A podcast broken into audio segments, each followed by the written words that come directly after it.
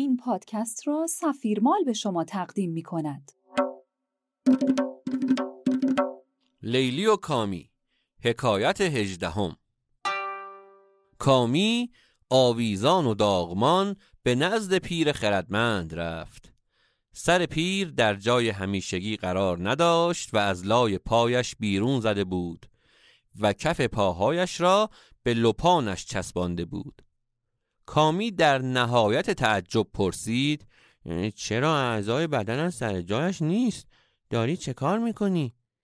پیر گفت نام این حرکات یوقاست.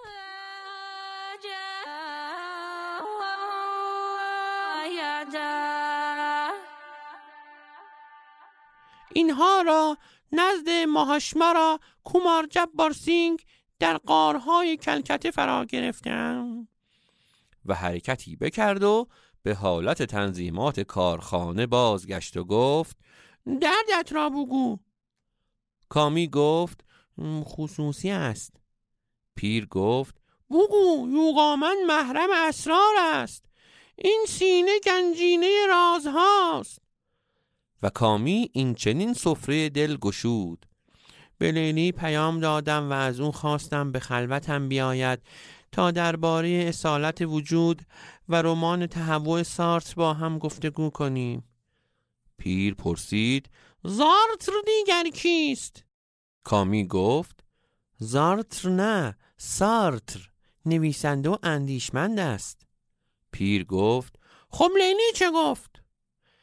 لیلی گفت برو با خواهر مادرت درباره اصالت وجود حرف بزن و مکالمه را با شدت خاتمه داد پیر گفت نمی‌دانم در این دور زمانه چرا جوانان اینقدر به مباحث فلسفی علاقه من شدند. دیروز هم سعد ابن مجرد ابن قشی به من همین گفت در حال نقل جملاتی از نیچه به یکی از دختران محل دستگیر شده. خب! کامی گفت لینی دیگر جوابم را نمی دهد چه کنم؟ پیر چشمکی به کامی زد و پرسید خودمانیم. واقعا می‌خواستی درباره رمان زارتر با او سخن بگویی؟ کامی گفت سوگند یاد می‌کنم که آری. پیر فریاد زد راستش را بگو. در پس این خودعه چه منظوری داشتی؟ کامی گفت می‌خواستم با آرا و عقاید لیلی بیشتر آشنا شوم. پیر گفت ای چاک راعت پاره باد.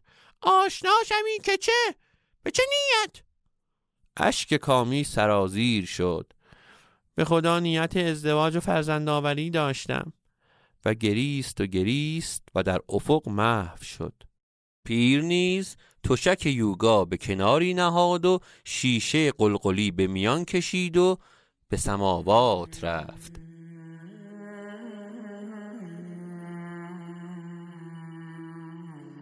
نتیجه آنکه. مگذار من بگویم. نتیجه آنکه مثل آدم با خانواده بروید خواستگاری. زارت زارت. زارت دیگر کیست؟ و سلام سفیرمال دات کام. لطفا فرهیخته بمانید.